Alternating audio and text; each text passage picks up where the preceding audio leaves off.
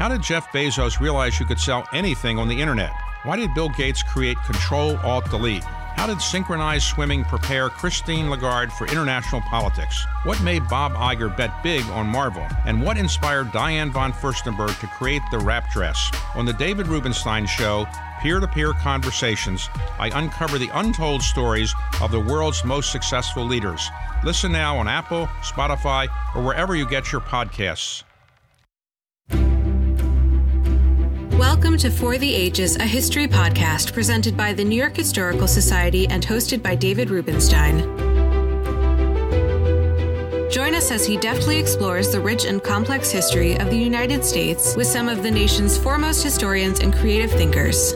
Because history matters.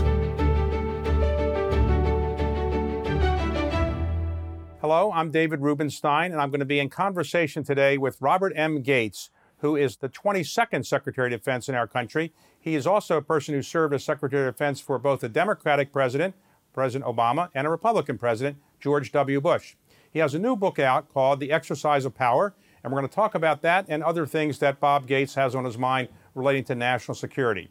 Bob, thank you very much for coming today. David, happy to be with you. So, in full disclosure, I should tell everybody when uh, before Bob Gates became a very famous uh, Secretary of Defense and was one of the leading statesmen of the world. He worked in the White House with me some 40 years ago. Both of us had darker hair in those days, I think, if I remember correctly. Uh, Bob was working as a, an assistant to Zbig Brzezinski in one of the smallest offices in the West Wing, uh, also known as a telephone booth office. And I was working as a deputy to Stuart Eizenstat with an office about the same size. So, as you look at this incredible career, and we'll talk about your book in a moment, which deals with a separate subject, what would you say is something you're the most proud of having achieved, or the two or three things you're most proud of having achieved in this illustrious career as Secretary of Defense, head of the CIA, among other things? Well, I've led three really large institutions, and I would say one thing out of each of them. The first, uh, when I led the intelligence community, I became director of Central Intelligence uh, six weeks before the Soviet Union collapsed. And although I wasn't director for terribly long, I basically reoriented the entire intelligence community away from a singular focus on the Soviet Union uh, to a very different world that we would face uh, after the Cold War. Uh, as president of Texas A&M, uh, we vastly expanded uh, the space on the university campus. We dramatically increased diversity of the student body and significantly increased the size of the faculty. We added 450 uh, tenure track faculty in the four and a half years I was there. And then as Secretary of Defense, uh, there were a number of things, but I think I think the most gratifying thing for me was to be able to take the actions that saved the lives of a lot of our soldiers and Marines and airmen and uh, and sailors uh, in terms of more heavily armored vehicles, decreased medevac times, and so on. So I think I think the proudest title I walked away from my entire career with uh, was uh, after I left defense being called the soldier's secretary. Well, let's talk about your Secretary of Defense tenure for a moment. Uh, when anybody is the Secretary of Defense, um, inevitably uh, some soldier will die during your tenure, and you came in when we were still in the middle of a very hot war in Iraq. Um, what is it like to have to either notify or communicate with or write a letter about uh, some soldier that's died? Is that the toughest thing you have to do as Secretary of Defense?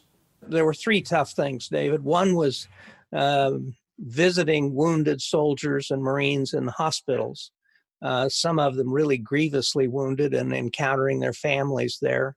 The second uh, was writing letters of condolence uh, to their parents and then the third, I tried to go to as many funerals at Arlington as I could uh, to express the nation's gratitude to parents or a wife and, and children. And so all of those things were very difficult. When I became secretary and we started the surge in Iraq, we were losing um, on the order of more than 100 soldiers and sailors and Marines uh, and airmen a, a, a, month.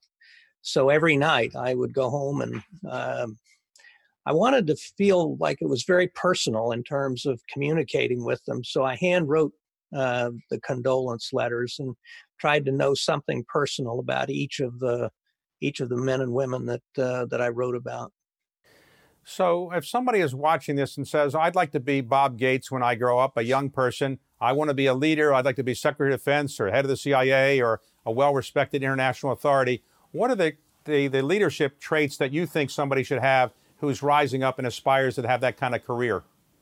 Well, I think I think like almost anybody who's been successful, uh, you have to do all the hard work of preparation, and then and then the the future is open. You have to take risks. You have to look for opportunities. You have to have mentors and people you learn from. Uh, and I tell a lot of young people is that it's not it's not sufficient to have a mentor as you go through life.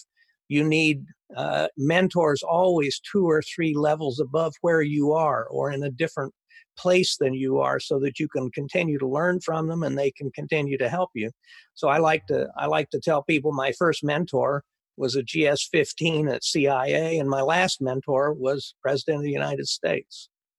So let's talk about your book, The Exercise of Power. Now, since you left uh, government, you've written, is this your third or fourth book? Fourth book. Fourth book. So the main thesis of your book is, if I could summarize it for a moment, tell me if this is correct.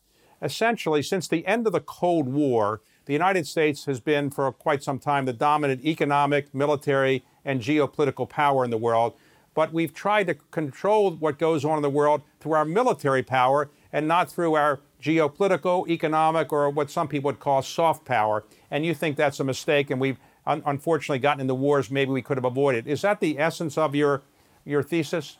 David, that, that is pretty much it. It is that we have over militarized our foreign policy, and further, that uh, we did not fully appreciate the importance of the non military instruments of power during the Cold War. In retrospect, we did not appreciate how important a role they played during the Cold War. And so, after the end of the Cold War, we basically dismantled many of those capabilities. The Congress eliminated the United States Information Agency in 1998. They tried to eliminate USAID uh, in 1999. Clinton didn't agree to that, but then subordinated USAID to the State Department. So, so these tools that served us so well in, in being successful against the Soviet Union, we essentially dismantled after the end of the Cold War. Now we find ourselves in a long term rivalry with countries, and particularly China, where it, we have to avoid a military conflict for all the same reasons we needed to avoid one with the Soviet Union. But they are in a much better position than we today in terms of those non military instruments of power. So, uh, since the end of the Cold War, has there been some president who recognized the importance of what Joe Nye has called soft power, the non military kinds of things? Or did no president really recognize it? And did any president really try to do more with soft power? Or in the end, nobody really could do as much as you think they should have done?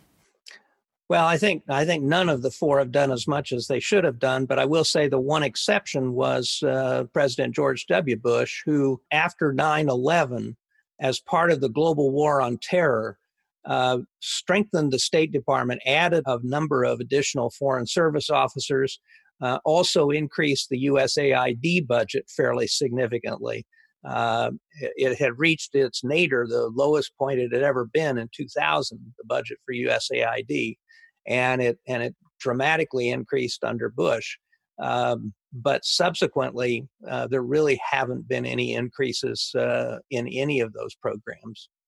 So let's suppose uh, the next president of the United States, whoever that's going to be, um, says to you, you know what, I read your book, or I needed, had it summarized for me if they didn't read the book, and you, you know, some pretty good ideas in there. Uh, tell me what I should do uh, at the beginning of my administration to kind of implement some of your ideas. Give me one or two things that I could do to kind of go down the direction you think the president should go down. What would you recommend to that person? Well, I think I think it needs to be a uh, it, it, it needs to be a broad strategy. So my recommendation would be putting together a, a group of uh, senior members of Congress and senior people from the administration to develop a, a plan or a, a strategy very much along the lines that was done in 1947 that led to the passage of the National Security Act uh, under President Truman. And it passed through Congress without much difficulty. But I think you have to get the key players together and to understand what needs to be done. And, and one of those things clearly is to strengthen the State Department, but it's not just more money and people. I believe the State Department needs to be dramatically reformed and restructured. Uh, the, the national security structure that we have today, as I just mentioned, was created to fight the Cold War in 1947 we need a completely different structure, a, a, different way of looking at it. For example, the notion that in 2020, the Secretary of the Treasury or no official dealing with economic affairs is a member of the National Security Council makes no sense whatsoever.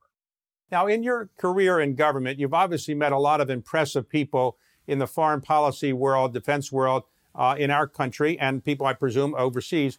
Are there one or two people that you would like to cite as people that you really think are role models for the job that they did, and you'd say they are really, really talented people who helped our country in these areas? And are there one or two people you would cite overseas who you were very impressed with uh, in terms of their intellectual ability or their ability to negotiate for their country? What I'm going to say is not going to come as a surprise to anyone. I, I think, you know, I worked for eight presidents, beginning with Lyndon Johnson and ending with President Obama. And and I think that the president, in terms of foreign affairs and national security affairs, that that did the best job was President George H.W. Bush um, um, by a long shot. Although I must say, as a strategist, Ronald Reagan was pretty strong also. Uh, but in terms of national security advisor, uh, um, I think Brent Scowcroft was probably the model, uh, and not just because he not because he didn't have strong views, but because everybody else trusted him to represent them well and honestly to the president and and to ensure that he didn't use his access to the president to backbite or disparage them. I think George Shultz was a great Secretary of State. I think uh, Jim Baker was a great Secretary of State. Um, I think Condi Rice was a, a, very effective Secretary of State. Uh, overseas, uh, one of the people that I was able to know, uh, thanks to George H.W. Bush, was Margaret Thatcher. Uh, Thatcher was just incredibly impressive. In the Middle East, I think that Yitzhak Rabin in Israel was one of the people that I found most impressive, as as is the Crown Prince of uh, of the UAE, Mohammed bin Zayed. So Henry Kissinger found a way to avoid controversy and fighting between the State Department and the NSC he had both jobs, Secretary of State and the NSC advisor. You think that's a good technique or a good way to move things forward?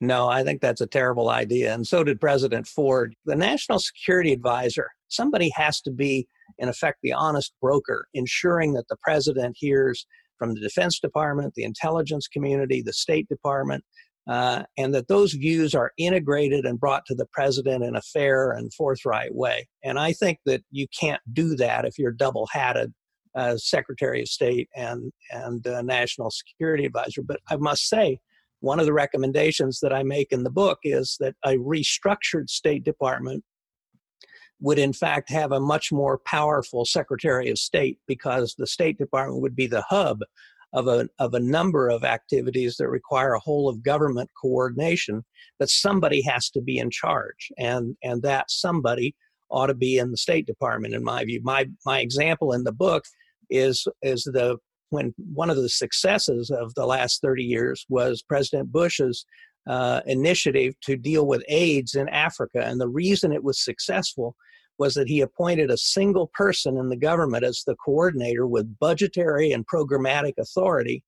That person was in the State Department but had authority over all the different agencies uh, that had a piece of the action. And I think that really worked really well, and I think could be a model for for other uh, areas of government activity as well. In your book, you talk about China as you know the most important U.S. Uh, bilateral relationship and probably the most important bilateral relationship in the world. Do you think after the presidential election uh, that the low relationships we now have with China, the really poor nadir we have in terms of the state of the relationship, will improve? And what would you recommend that a president do to improve the relationship with China? Well, you know, David, uh, Xi Jinping has done something that no other person in the world has been able to do, and that's bring together the Republicans and the Democrats in the Congress in agreement on something.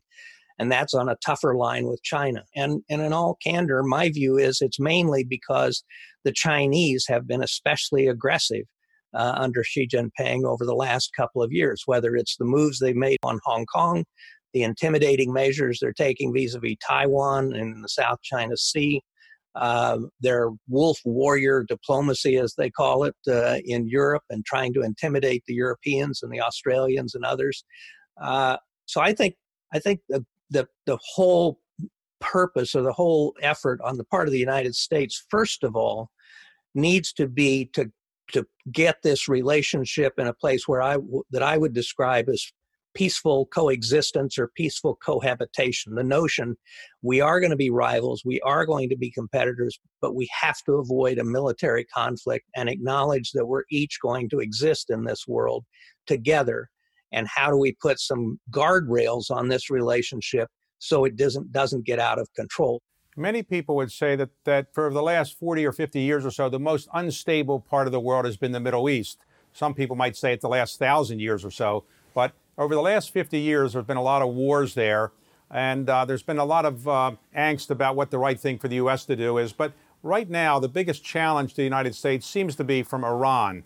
So if you were advising the next president, what would you tell that president to do about the nuclear agreement that we had with Iran, or generally about how to contain Iran in terms of its uh, ambitions? I think that the first step uh, that I would recommend to a to a new president is to is to open the door to a new negotiation with Iran. I don't think we ought to try and recreate uh, the agreement that uh, or revive the agreement that uh, President Obama signed. I think we ought to uh, negotiate a new agreement, one that has no time constraint on it that basically says the Iranians will give up their nuclear capability indefinitely, and also that provides for any time, any place inspections so we know that they're not cheating. The Obama administration, that was part of their negotiating position just a few months before the deal was signed.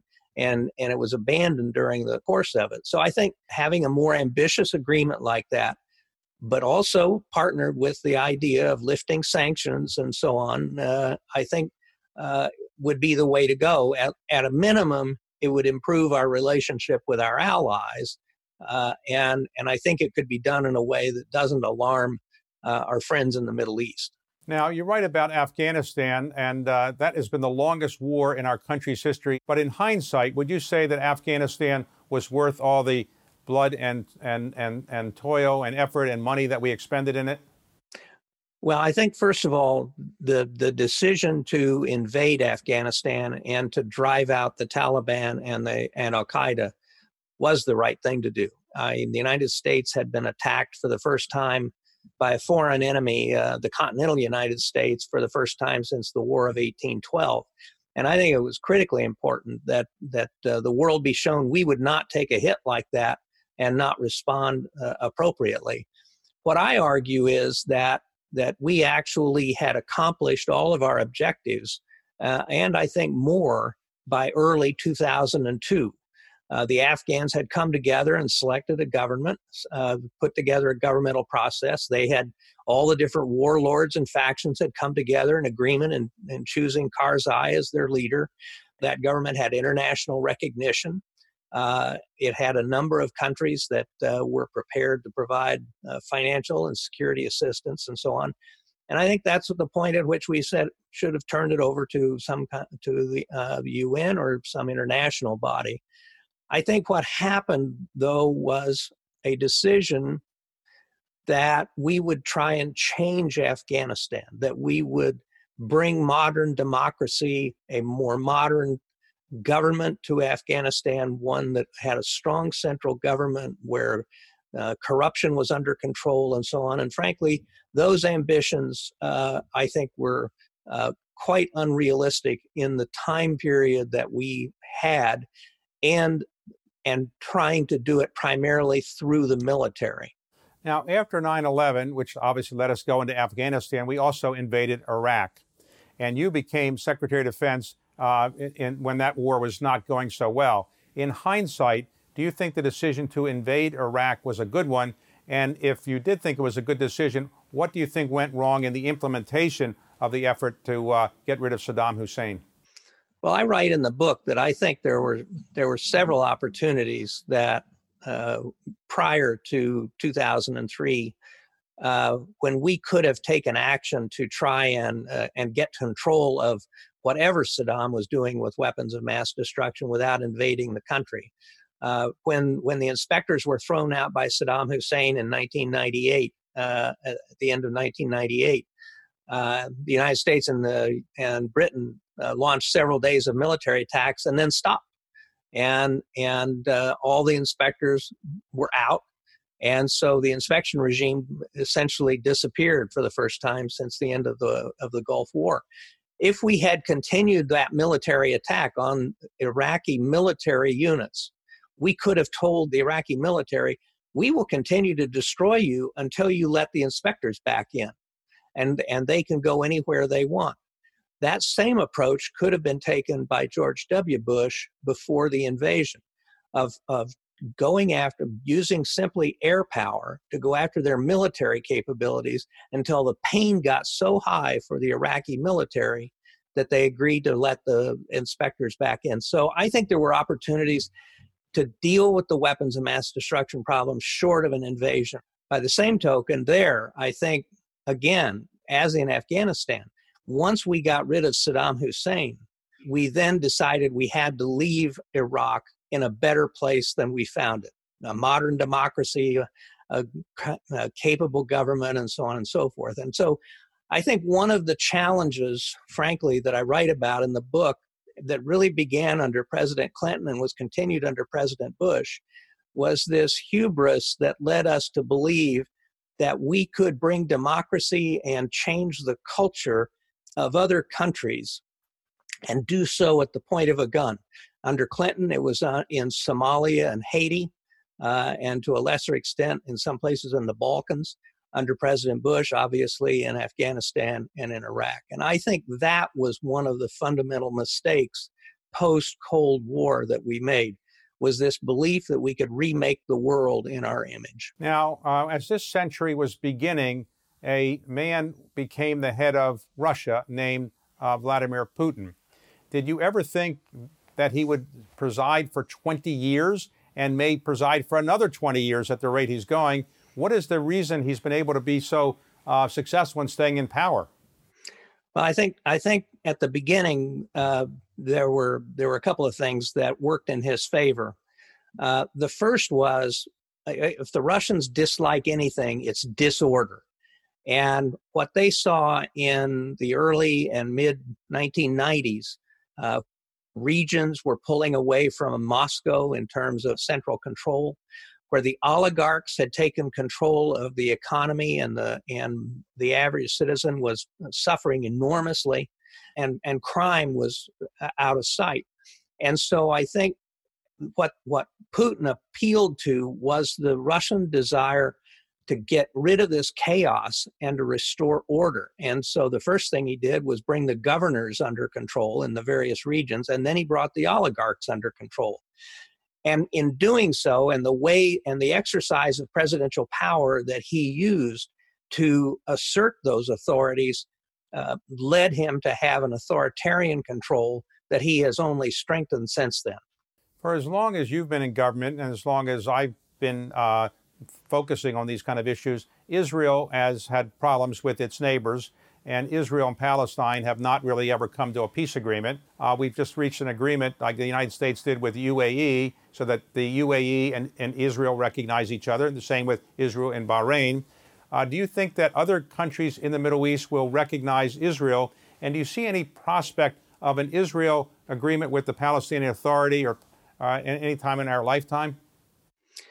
I think part of the problem that, that Israel has and that the Palestinians have is that, um, as Bibi Netanyahu would say, which Palestinians am I talking to? Am I talking to the West Bank Palestinians who we might be able to negotiate something with? Or am I talking to Hamas in Gaza that wants to see Israel destroyed.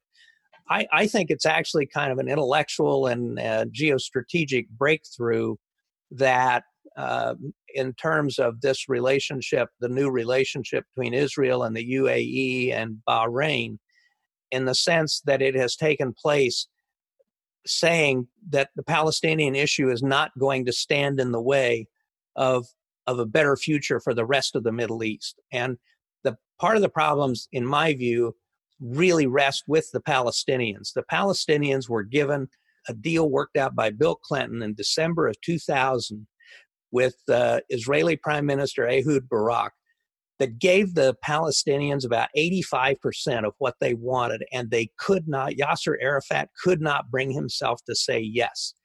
There have been several other occasions where we've come close to an agreement, but the Palestinians just can't say yes.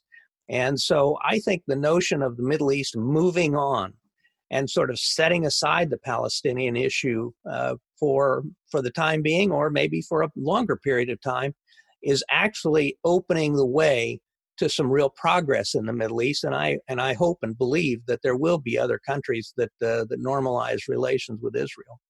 After World War II, the United States joined with Western European countries to create NATO. Some people have said that NATO has outlived its usefulness, it's not that effective. What is your assessment as a former Secretary of Defense of the uh, viability and value of NATO? My last speech to NATO when I was Secretary of Defense, uh, I told them that I am the last senior American official you will ever encounter who has a an emotional attachment to NATO because I was there for the last half of the Cold War and saw the role that our allies played. But I said, your unwillingness to accept your responsibilities in terms of security and paying for your own military, you're going to have a new generation of members of Congress and in the White House of politicians in America who are going to look at this relationship with a cost benefit analysis, and you're going to come up short because you're not doing your part. So I think the calls for them to do more are absolutely justified, and, and they have been doing some more. Let me return for one final question about the Middle East. Um, some people say that the United States blinked twice on Syria, that we had a chance under President Obama and President Trump to show um, greater concern about the use of chemical weapons or other things that were weapons of mass destruction, you might say. Do you think the United States lost a lot of credibility in the Middle East? because the way we handled Syria, or do you think those were the right decisions by the presidents? I think overall the decision not to get involved in the Syrian civil war was the right decision. I think there was a very brief period early in the civil war, perhaps in the in the late summer of 2012, when a very aggressive covert action to supply weapons to the Syrian opposition could have turned the balance against Assad or created a circumstance in which he might have negotiated some kind of a political outcome that gave a role in government to the opposition. I think that was a very narrow window. And once we missed it, I think it was correct not to engage U.S. military forces. I think another mistake that was made was uh, President Obama's drawing a red line in terms of the Syrians' use of chemical weapons and then allowing Assad to cross that red line without consequences. Well, speaking of difficult people to deal with for the United States, I should have asked you about Kim Jong un, who is the leader. I think we think he's still alive and still the leader in North Korea. So, uh, do you see any way in the world that the United States will ever convince the North Koreans to give up their nuclear weapons? No. Um, for the last 25 years, under four presidents, four very different presidents, we have tried every conceivable diplomatic strategy to try and bring about uh, North Korean denuclearization. And every time, when all is said and done, we have failed. So I think the question is, you know, the old in, in definition of insanity was doing the same thing over and over and expecting a different outcome. My view is maybe we ought to accept the fact that they are never going to give up their nuclear weapons. And can we negotiate that number of weapons down to a very small number, limit their ballistic missile tests, and get on site or anytime, any place inspections to ensure that they're not cheating to contain and control the North Korean nuclear threat rather than to continue to pretend that we can get rid of it. You know, Kim Jong un Looks at Gaddafi. He gave up his nuclear weapons. He's dead. His regime is gone. Saddam never had nuclear weapons. He's dead. His regime is gone. There is nothing in any of these circumstances that would lead Kim Jong un or any in the North Korean regime to believe that giving up all of their nuclear weapons is a good idea. So let me ask you a final question, Bob. Um, let's suppose the next president of the United States calls you up and says, Bob, I got a clean slate. I can start with anything. What is the biggest thing I should worry about? The first thing I should do in terms of geopolitical things, what is the number one thing I should do? What would you tell the next president of the United States he should do? David, in all honesty, I think that the, the first priority of the next president is to try and figure out how to reach across the aisle and and begin to get some things done here in this country. I think one of the greatest tools the Chinese have right now is being able to point to the United States and say, these guys can't get anything done. They can't tackle immigration, they can't tackle infrastructure, education, or a host of other issues. And frankly, if we can't get our act together here at home, if we can't begin to show the rest of the world that our system actually works and that we can solve our problems, there is no foreign threat, in my opinion, that's more uh, a threat to the United States and our well being and future than, than that paralysis in Washington. So, my advice to the next president would be these other problems, you can deal with these other problems. We have time to deal with these international problems. But the critical issue is how do you begin to bring the American people and particularly the Congress back together in a way that we can actually get something done? Bob, you've had an extraordinary career, and I want to thank you as a citizen for what you've done for our country. And I really want to thank you for putting a lot of it in your books. Uh, the Exercise of Power is a book I really enjoyed. And I want to thank you for being here with us today in conversation. Thanks a lot, David. I really enjoyed it. On behalf of the New York Historical Society, thank you for joining us for another episode of For the Ages, a History podcast, hosted by David Rubenstein. We hope you enjoyed it and come back for more. Thanks for your support. You can share your thoughts at public.programs at nyhistory.org.